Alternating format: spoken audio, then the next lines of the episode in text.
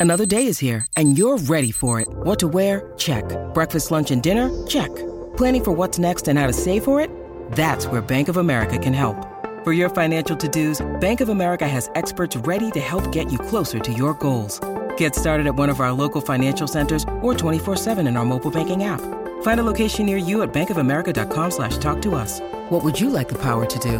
Mobile banking requires downloading the app and is only available for select devices. Message and data rates may apply. Bank of America and a member FDIC. Hello, everybody. This is Marshall Poe. I'm the editor of the New Books Network. NBN listeners like to read books and buy them. So we thought we'd tell you that right now, our friends at Princeton University Press are having a remarkable site wide sale. You can get 50% off books, including ebooks and audiobooks, with the code 50, F I F T Y, at checkout until May 31. You can save some real money on Princeton University Press books. I encourage you to go there and check it out. Welcome to the New Books Network.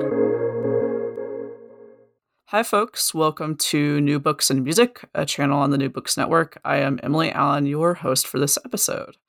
Our guest for today is Dr. Candace Bailey, author of Unbinding Gentility Women Making Music in the 19th Century South, published by the University of Illinois Press in 2021. Southern women of all classes, races, and walks of life practiced music during and after the Civil War. Candace Bailey examines the history of Southern women through the lens of these musical pursuits, uncovering the ways that music's transmission, education, circulation, and repertory help us understand its meaning and the women's culture of the time. Bailey pays particular attention to the space between music as an ideal accomplishment, part of how people expected women to perform gentility, and a real practice what women actually did. At the same time, her ethnographic reading of binders volumes, letters, and diaries, and a wealth of other archival material informs new and vital interpretations of women's places in Southern culture. A fascinating collective portrait of women's artistic and personal lives, Unbinding Gentility challenges entrenched assumptions about 19th century music and the experiences of the Southern women who made it. And our guest, Dr. Candace Bailey, is professor of music at North Carolina Central University. So, welcome back to the New Books Network, Dr. Bailey. Thank you. Yeah, looking forward to our talk. So, before we dive into the book, can you tell our listeners more about yourself? I am um, a native North Carolinian, and I've lived in North Carolina all my life, except for when I was a Fulbright student in the UK.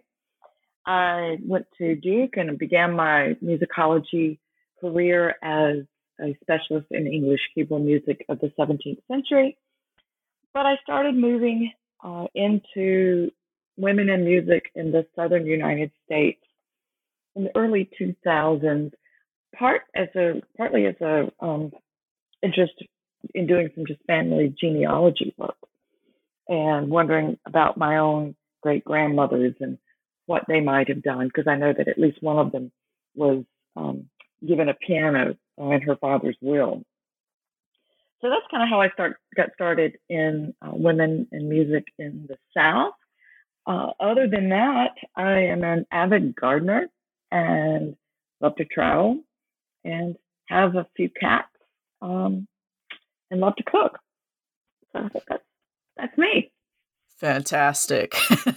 Sounds like you have a a lot of well-rounded interest, especially to cats, which is awesome. Um, and yeah, I thought that's really interesting that you kind of got into it from your own genealogy. I'm always kind of interested in exactly that, like what's kind of like the scholar's personal ties to a topic. So I think that's really fascinating that you found through your own family history kind of a pivot um, into that. So that's really cool. And then, of course, you know, kind of thinking about the larger process towards this book? How did what was the you know process for Unbinding Gentility like? You know, what was the journey like from your previous book that you talked about on here, Charleston Belles Abroad? So, what was that kind of like transition from that project to this one like? Well, I, I tell you, um, this book has been in um, writing stages for 10 years. It's been really difficult to bring all of the information I had from so many disparate areas and, and, women from different backgrounds and so forth together. It took me 10 years to get my head around um, how to organize this book. What did I really want to say? And it's almost as if I wrote Charleston Belles Abroad as an aside. Um, I, I noticed I have so much research data that the Charleston collection just kind of went together in one thing by itself, I could deal with that. And comparatively, that was a much easier book to write. The Unbinding Gentility book took me forever to settle on just how to organize it. I began thinking I would do it kind of as cultural geography and, and organize it by state, you know, each, cha- each state being a chapter. But then um, that was not satisfactory. And uh, I thought through the process more. And what really came to my mind uh, as one of the principal driving forces behind this book was my first book on women in music in the South was um, Music in the Southern Belle. And I talked about mostly elite women in that book. And my research showed that it was women from across the entire spectrum that participated in what I call scientific music, being able to read music and, and play the music associated with reading music um, or sing it. And finding a way to organize and think about and fit all of these different women under this umbrella that because they were all doing the same thing in different ways took quite a while to to figure out. Oh my goodness, I could tell too. I was like, wow, she's covering a lot, which was I, was impressed with.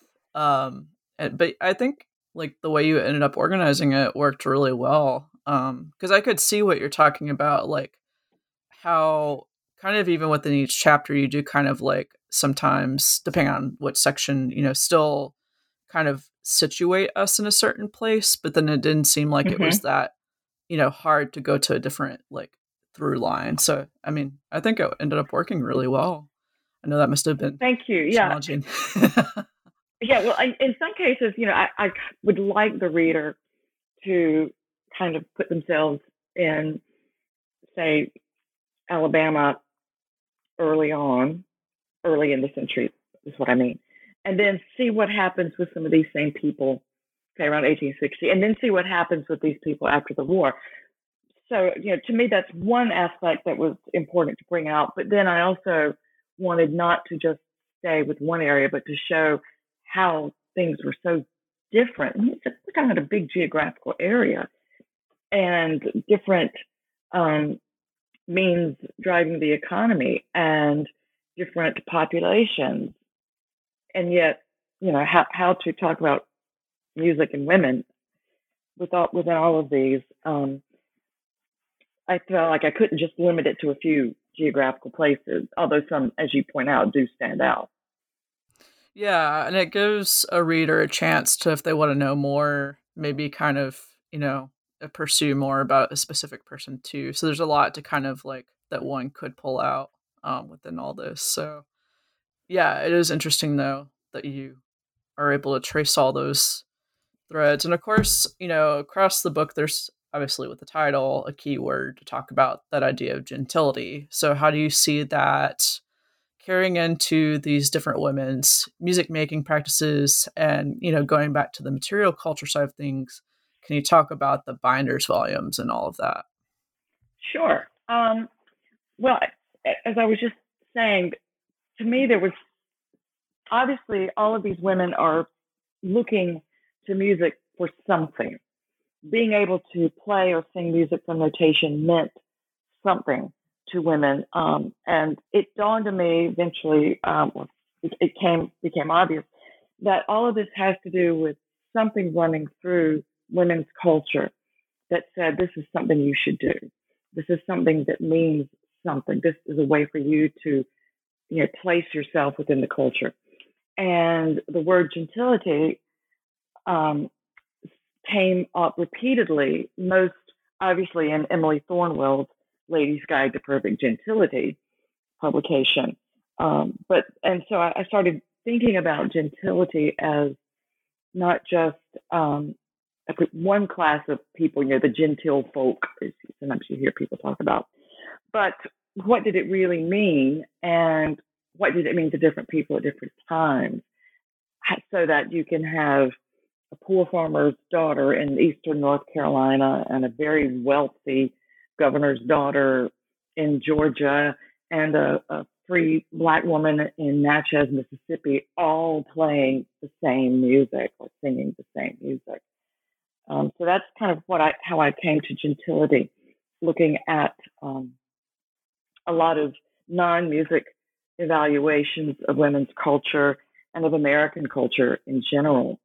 And of course, with gentility, you have these objects that signify that you are genteel, even without hearing or speaking about them. Just having the physical object with a way of showing um, your pursuit of uh, cultural aspiration.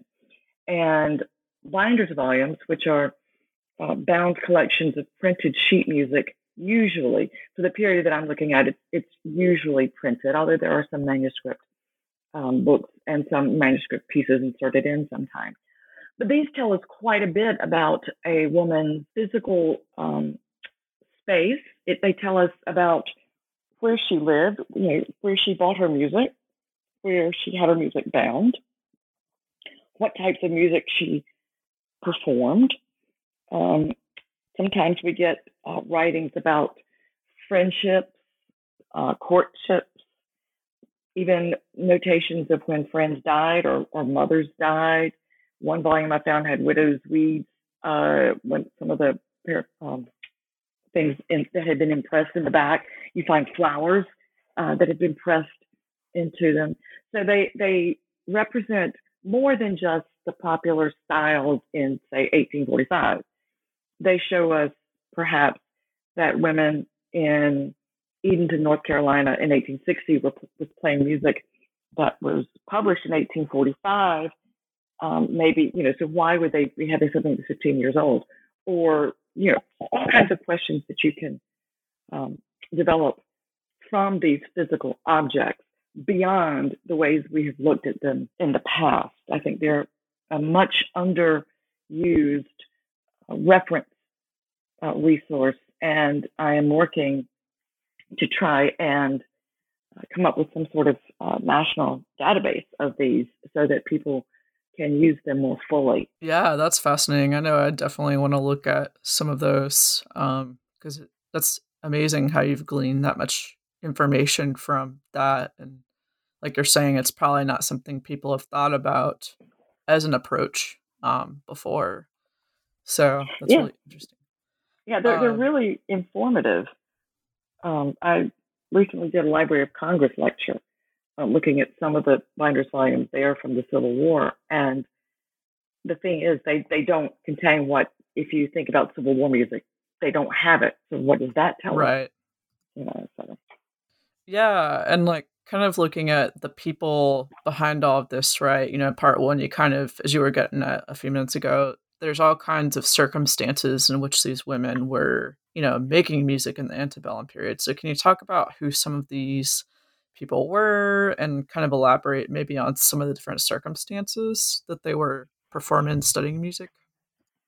Sure. Um, well, there are um, the people have often, when they write about music in the United States, particularly women in parlor music, they talk about the middle class. So there's a lot of women who fall in the middle class, but then, you know, how do you define the middle class? So one of the things that I, I talk about throughout the book is, is some of these specific circumstances. So Kate Berry in Nashville is the daughter of a, a wealthy man who owns a bookstore, and he his bookstore is kind of like a men's club, apparently. Uh, very nice interior where you could go and smoke cigars and have a drink and, and read and so forth. But he supplies his daughter with some really um, vibrant music covers, perhaps because he has you know access to these things. And so we and Kate Berry wrote all over her music, and so we can learn a lot about her. We know you know where she lived. We know uh, who her family was, and she kind of represents a, um, what people expect to find, I think, when they're talking about women in the parlor. Right. But then there are other people, um, such as uh, Anna Johnson, who is a free black woman, the daughter of um, two former slaves, um, who uh, had music lessons in Natchez, Mississippi, who studied in New Orleans briefly when she was a very young girl, possibly living with her mother's sister while she was there. We know that the family had a piano and other instruments. The family home is now a national park, the William Johnson House in Natchez, Mississippi. She had quite a bit of music, um, two binders volumes, and six boxes of unbound music now in the library at LSU. And she's playing some of the same exact music that uh, Eva Eve, the daughter of a wealthy white planter near Augusta, Georgia, is playing. And these are uh, Ferdinand Beyer's large and, and quite difficult arrangements of Meyerbeer's opera Les Huguenots, as well as, as other um, popular pieces at the time. And then we find uh, women who are um, music teachers, uh, music uh, professionals in other ways. I'm fascinated by Sarah Smith, who lived in Columbia, Tennessee. She came from Georgia. I mean, excuse me, she came from Virginia to Tennessee and worked at the Columbia Female Institute and the Athenaeum. But when she arrived in the 1830s, uh, the newspaper uh, and then the subsequent uh, catalog for the Columbia Female Institute talk about how she has connections with Erard in Paris and has uh, thousands of pieces of music that she's making available for her students to learn. Or Harriet Whitaker in North Carolina, who's the daughter of a piano maker. One of his pianos is now in the governor's mansion in Raleigh. And she sets up her own business in Wilmington, North Carolina. Uh, this is all before the Civil War. Um, and then there's Mariah Kow- Kowalewski, who came to the U.S. from Ireland, uh, had a, what seems to be a turbulent marriage uh, with a Dr. Peter Kowalewski. She followed him to Pensacola and ran a singing school there. She then moved to Mobile and became organist at the cathedral. And after the Civil War, she's credited with uh, running the summer concert series, bringing in instrumental music, and putting on operas that she is responsible for. So, so quite a variety of women um, from all sorts of backgrounds populate the book and help us get a sense of the real practice of music in um, the South throughout the most of the 19th century. Yeah, and I think that was amazing. Kind of like you were talking, the, saying at the beginning of the talk about how you're still looking at these different sites, but at the at, around the same time how different their circumstances were, right? Like not necessarily completely generalizing um, about all of them and providing that yeah. level of nuance.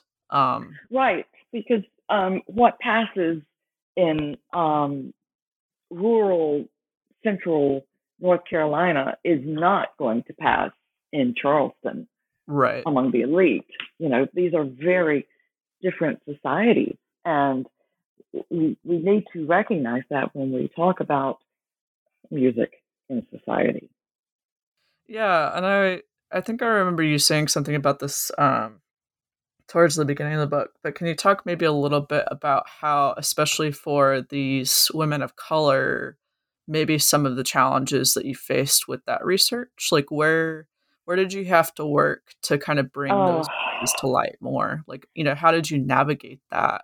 That is um, an area where I hope to inspire more people to look for evidence because I think we have assumed as musicologists that um, Black women, um, Indigenous women, women from the Caribbean, women of, of, mixed backgrounds did not participate in this scientific music practice. And yet, I have found enough evidence to suggest, oh, yes, they did. And if they did, then where is their music? Right? Where right. are their collections? The only one I've been able to find is the Johnson collection. Um, and I think that with more people becoming interested in this topic, we will eventually find them. That's that's one of the, the key things I hope this database I'm trying to get together will help us find is that by looking into who owned volumes, when we can identify that, we'll find them. I don't know if, you know, I, I because of um, the history and the way that um, archives and libraries in the past have treated uh, collections and um, just, uh, I'm sorry, materials that have come to them or not. Uh, let's see, let figure out. I'm not saying this very well. Let me try again. How the libraries tend to have been places where wealthy and prestigious white families have deposited their um, memorabilia, there has yes. been less emphasis um, or less interest historically in um, what, say, Black families might have had. And also, because of that, then a, a concomitant mistrust of what would happen to their materials. Um, and who knows, they may be in families, they may be in archives in HBCUs that have yet to have funding to fully realize the potential of their holdings. Um, it's just going to take some people going and assuming that it's there and then, you know, finding it rather than assuming it didn't exist. Exactly. Like kind of questioning the archival history in that way and what that, and that'll be interesting to see too how it might further shift like these narratives that you've already started getting at in this book um, about what women's music making in the South looked like, right? Like exactly. Maybe... I mean, because like you know, I, I point out that we have evidence of enslaved of an enslaved woman having piano lessons in Charleston very early. Um, we have uh, evidence that the daughters of an enslaved woman, which of course means they themselves would have been enslaved, um, having piano lessons or having music lessons in Georgia and then inheriting the bulk of the father's um, estate. Uh, Amanda America Dixon is who I'm speaking about here. Um, what you know, what what are the stories of, of their music? Is their music somewhere? Is is her collection of piano stuff somewhere? You know, right? What might have happened, and and did it go north in some of the migrations that happened later? in the, like early 20th century. We're talking about the Great Migrations North. Um, I wonder if some of their collections have not ended up in um, some of the larger institutions in the North, and we just have to go look for them. Yeah, that's a really interesting point. I hadn't even thought about like them maybe being tucked away elsewhere. That would make sense too. Uh, so many of the collections in general are still in boxes. I, I can't tell you how many um, libraries and archives I've been to where they say, "Oh yeah, we got some of those. They're back here in a box. Just you know, go look yourself, or or let me bring that out." Or, "Oh, I didn't know we had this." Um, there have even been some state institutions. I won't mention any by name, where they've either said, "Oh, uh, no, we don't have any of those." Oh, wait a minute, I found one. Would you like me to send it to you?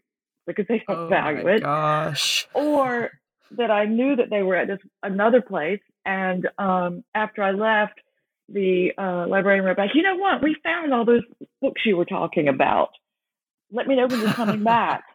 Um, because they found them. And, and, you know, these are potentially very informative books about music education and at a prestigious school. So, you know, I think I hope to bring people's attention to these resources. Yeah, and that database that you're working on, I think, would be a great, you know, alternative as well. It sounds like, um, in terms of making sure they're not just shoved in a box somewhere. mm-hmm. Exactly. yeah, but speaking of which, going back to kind of like some of your findings and all of that, right? Um, can you talk? You started talking a little bit about some of the you know repertory that was found in this, but can you talk a little bit more about that? Like what kind of music these women were performing? I know you you know, in chapter four, for instance, talk a lot about the importance of them choosing to perform opera, for instance. Yeah, this is something um, that I would like to enter into the um, the way we teach music history in the United States uh, much more fundamentally.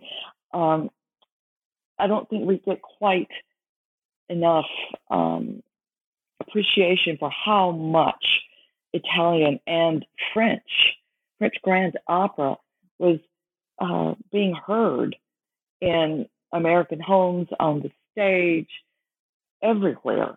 Um, yes, they sang a lot of ballads.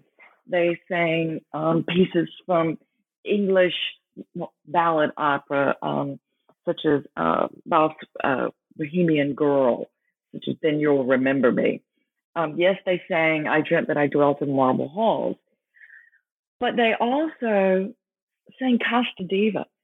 It's it's everywhere, and if you look at the standard books uh, that talk about this period, they don't really, I don't think, bring to the fore the persistence and the ubiquitousness of the ubiquity of this um, Italian bel canto. I'm talking about uh, Rossini, Donizetti, Bellini, and then Verdi, uh, and as well as Meyerbeer and Auber and Boieldieu in uh, American music, the, the, the soundscape of, of, what people in the United States.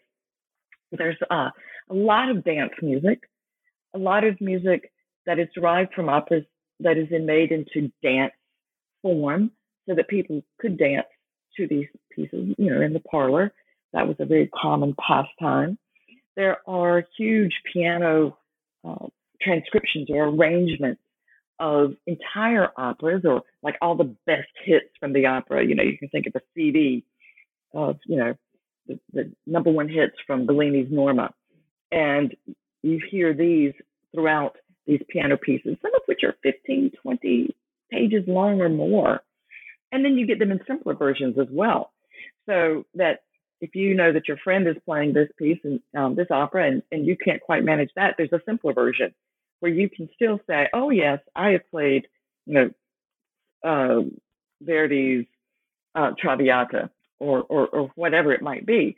So there's a variety of that. And then I think another area that we need to recognize more fully is the amount of German lieder that is heard in the South, at least, um, probably in the North as well, uh, during the 19th century. Schubert seems to be quite popular, even if it's a limited number of pieces. Uh, Franz Abt is a composer that we don't hear much these days, but his uh, When the Swallows Homeward Fly is very, very popular. And I'm not the first person to point these out. Um, back in, I think, 1979, Charles Hamm points these out in his book Yesteryears but or yesterday um, with chapter titles, and yet when we read about American music history in the 19th century, we still get Stephen Foster, Stephen Foster, and minstrelsy, and then we go on to something else. And yes, these existed, but they weren't nearly as much in the public's ear as Casta Diva or When the Swallows Homeward Fly. Yeah, it, it sounds like you've you know, definitely for sure, like in that section, complicated all that. And I think it would be a great resource for a, uh, you know, American music history course or something um, for people to even work through that part um, and think about that and pursue some of those rabbit holes more, like I was saying before, uh, that you present in the book, um, which would be really interesting. And then, you know, the next part, part three, it's where you kind of get at what you were saying earlier about scientific music and whatnot, and the idea of like these professional roles that these Southern women took on Um, can you talk a little bit about that? Like some mm-hmm. of the different positions that these women held? Yes. Um, one of the, the um, interesting findings, I think, uh, is that we have women who are professional organists much earlier than people who've talked about this, written about this, published on this in the past have um, realized. We have women being paid to both sing in the choir and play the organ at churches all over the South before the Civil War. And yet, um, for some reason, this seems to have not been uh, recognized in current research in, in, music history or music pedagogy, um, what they were doing. And I find it incredible to think about women being in charge of uh, music in churches because that does put them in a certain sense in a, in a power role that is not traditionally, or a public space that is not traditionally thought of um, or allowed for women in the antebellum period in particular. So that's one of the places that I find uh, to be really interesting. Another is I don't think we have quite uh, gotten as deep as we need to with women who were professional musicians and their lives. Know, Kitty Preston has done quite a bit with um, women who were involved with running opera companies and uh, later on in the century. But I'm fascinated with women who were uh, instrumental in getting performances, what I call civic performances of music together, because often they would have been telling men, they would have been instructing men, which is a inverted power relationship as we understand the 19th century. So that's another one. And then, as I mentioned earlier, women who were involved in selling music in various ways, um, particularly having their own shops, not just as teachers.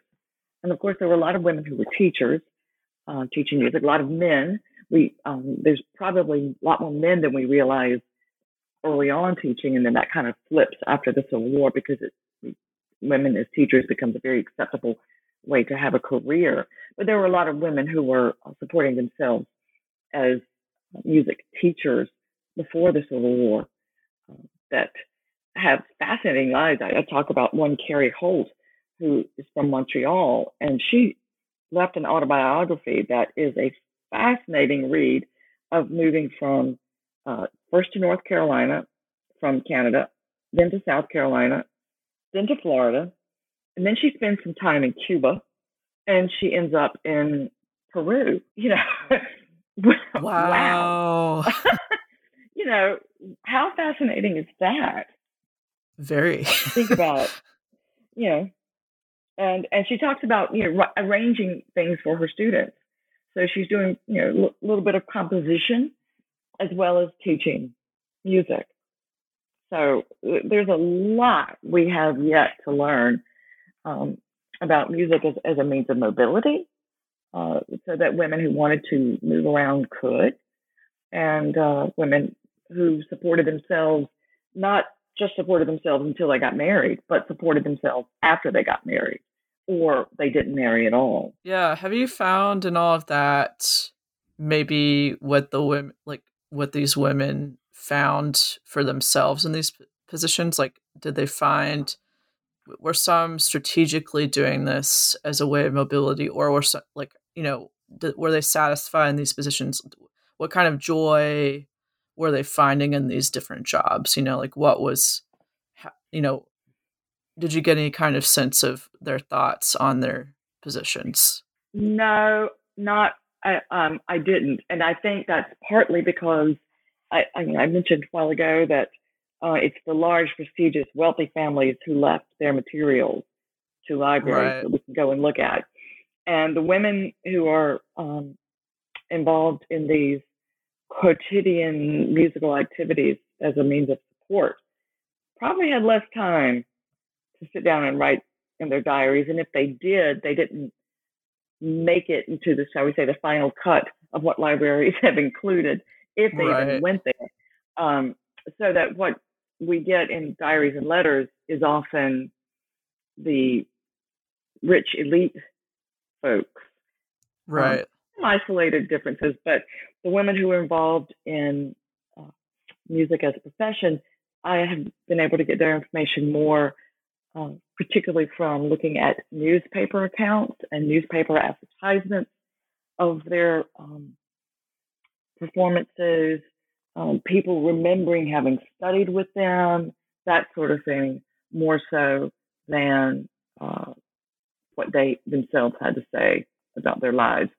Although one that I think really stands out, I will say, is, is Maria Kowalewski, because she seemed to have um, disposed of two husbands. I don't know. Um, I her her life is fascinating to me. She, as I mentioned, she married Peter Kowalewski, and he left Ireland without her, and she followed, which kind of suggests that there may have been some tension early on, and then they divorced in 1850. She was Catholic, um, but they divorced in 1850. And I thought, well, he must have been some, you know, just horrible man, and da da da. Well, then I read his obituaries, and he actually was a very esteemed uh, doctor in Mobile and did a lot of good in um, the city.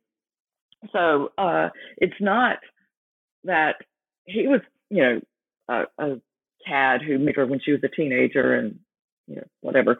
Uh, it wasn't that way at all. He apparently was a kind and loving man, and uh, he apparently raised their sons, which is not so surprising considering that in the South, in the antebellum period, that if a woman did divorce, the children went with the father. Um, but then she married again, a man from the Swiss Council, and it seems that he drowned in the during the Civil War, but she collected uh, his uh, not pension, but um, the remains of his estate. But then she went back to using her first married name. Um, so you know, you, you kind of have to wonder about this woman. I would love to find her letters or her diaries or more about her her personal life because she did so much that was counter to what we think about women doing that I, would love to know more about her yeah i know she uh, was definitely from what i've seen for sure well respected um, in the area and you're right like our first husband was part of some i think medical association or something that mm-hmm. was like a big guy and that is fascinating that she uh, got through all that somehow. That's really interesting. Um, and hopefully one day, yeah, it'd be interesting to see outside of what you're saying, like those formal libraries and archives, what people have maybe in personal collections or yeah. something else that's tucked away in a box in a corner that no one realized was there, kind of thing. Well, yeah, that's um, part of the um, the challenge too. Is is a lot of families have held on to um, women's ephemera, women's memorabilia. Yeah, we, we they deposited the men's letters and things in the libraries, but you know, I still got grandmother's books. I got my great grandmother's music books, you know, etc. And finding those materials or people and people, I think, when they know you're looking for them, are eager to share them, but they don't necessarily know that we're looking for them. Oh, it's it's, it's a conundrum. Yeah, and I just find it fascinating that one of the through lines in our conversation so far has kind of just been like this question of what is the bias been of you know institutional archival practices or whatever. So I think that's something um, that would be interesting for people to think about with their projects and that you've navigated, you know, with this project too. Um, yeah. So that's really interesting. And you were just talking about this a minute ago, you know, with the one gentleman, you know, drowning in the Civil War. So speaking of the Civil War, shifting forward a little bit in time here, um, can you talk a little bit more about what life was like for these women musicians at this time? What was life like in the different places in the South during the Civil War for them? Or do you mean the professional or the amateur or all of them? All of them. okay. Um, a number of professional women, such as Mariah Kowalewski, uh, went north. Uh, Carrie Holt went north. the one who, well, I was mentioning who went to Cuba and Peru. Um, they were not native Southerners, and um, they had to depend on, you know, supporting themselves. And they saw what was going on and, and left the South. Although Carrie Holt lost a lot of her money that she had saved because she had it in Confederate banks. Um, but uh, the women who stayed, uh, Sophie Sosnowski um, was a woman who took over the running of the famous South Carolina Female Institute at Barhamville, Female Collegiate Institute at Barhamville. Um, she and Angelo Torriani, who was an Italian opera director, ran music as long as they could at the school, but they eventually closed the school and had to go elsewhere. A lot of professionals, um, as did a lot of um, people in general, who could get away from the areas of the fighting did. So people who lived in Charleston moved first towards Columbia and then towards, say, Greenville, South Carolina, moving west away from the action as much as possible. Um, I've worked on Nora Gardner. I've done an article on her, a young woman from Tennessee who you can almost track the path of the Civil War battles through central Tennessee by where she was moved. And she notates all of this in her binder's volumes. And we can see her moving about, her parents moving her from school to school to try to keep her safe during the war. There were women who started out the war uh, rich, elite, who by the end of the war are poor and trying to teach music themselves as a way of making money. And certainly after the war, a lot of women who never expected to be um, working were not brought up to work.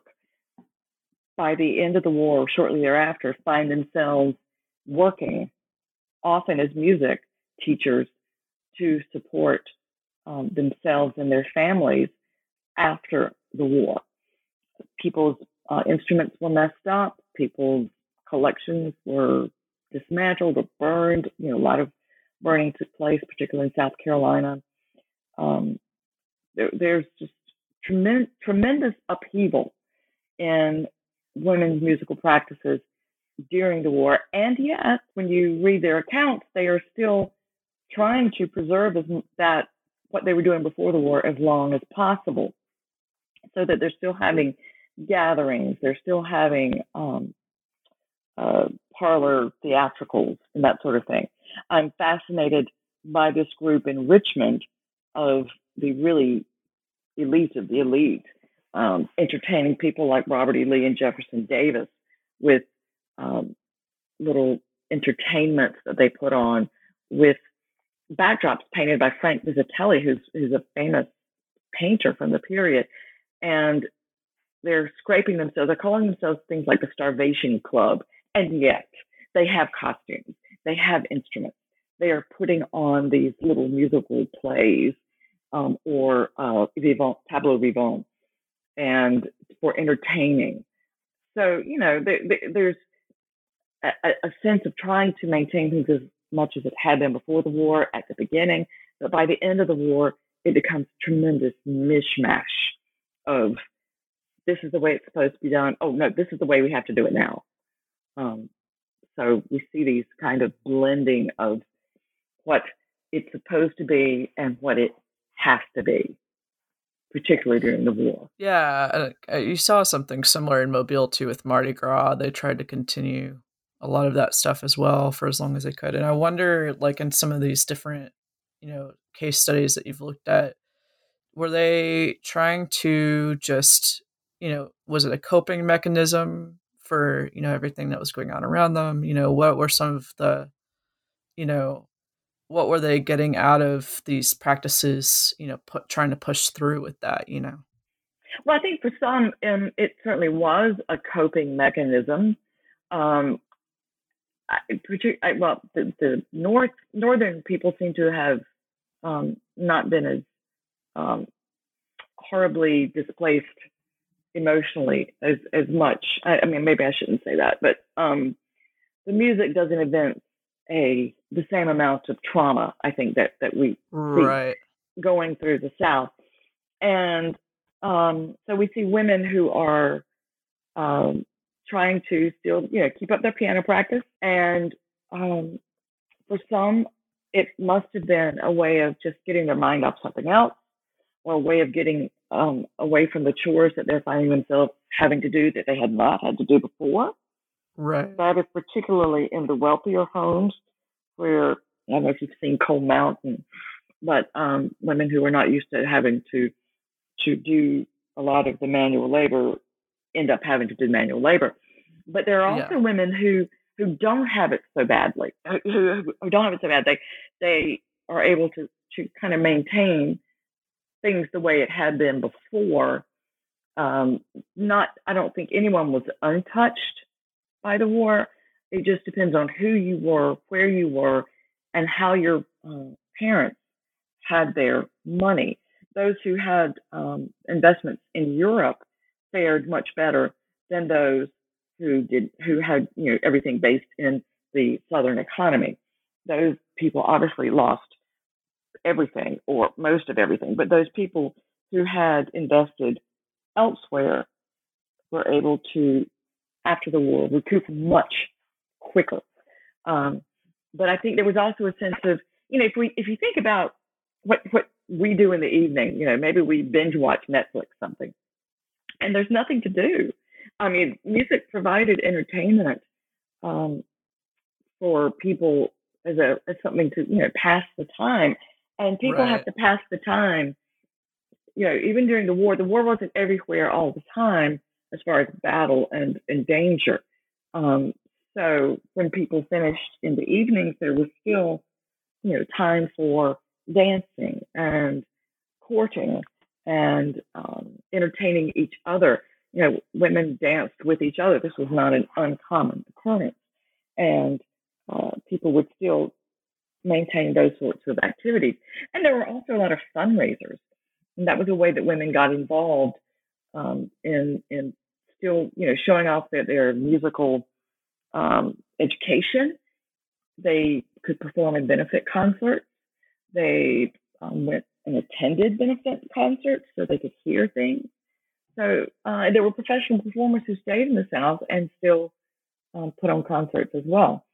So there was a lot of music making that still went on. Um, I think we, when we think of the Civil War, we, we think of the men in the battlefield. You think of movies like Gods and Generals and Gettysburg, but there was, you know, there there were still women at home in their parlors, or if they refugeed, which means they, they left where they were and went to places like Texas, um, many carried their music with them. And a lot of the same practices went on. If you look at the um, concert programs from the benefit concerts, it's the same repertory they were singing in 1858 that you see in 1863. Um, oh, interesting. You know, it's still a lot of, of opera. And then the same popular songs. Um, so I think you know it's not what we have necessarily assumed it to be, and it's yeah. all and it's not. You know. Yeah, that helps. Thanks for clarifying that. I was just kind of interested in, you know, this the social life of all that, and I think that definitely shedded a lot a lot of light on that. And then finally, going a little bit further forward uh, chronologically here, you know, in part five, you start looking at the Reconstruction period. Um, so, what do we see start to shift, if or what did not shift, even I guess, in terms of the expectations and values of Southern women's music making after the war? The Reconstruction is complicated. Uh, this is the first time I have allowed myself to go into the reconstruction. Um, you know, people don't even, you know, when does it end? Does it end in 78? Does it end? You know, lots of people uh, argue about when it even ends. So it's a very difficult time. If we remember, during the Reconstruction, most of the southern states were occupied by federal forces. And this is when we start to see black legislatures being elected. Um, and uh, during, while the federal forces are there. And then, of course, when the federal forces leave, things change drastically again. And this is when we start getting Jim Crow laws and um, lots of uh, very ugly uh, scenes in Southern history. And women have to kind of juggle this um, change in society's uh, valuation of you know women who were previously respected just because their fathers were rich white planters.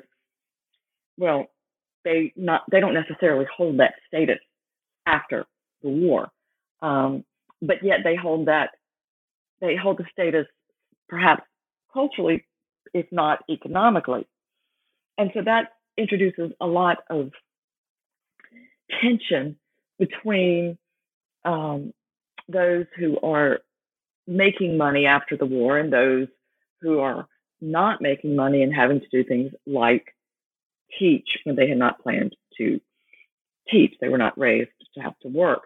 But it also allowed women, um, the Civil War demanded that women take on new roles in which they had to do things that had been men's purview before the war.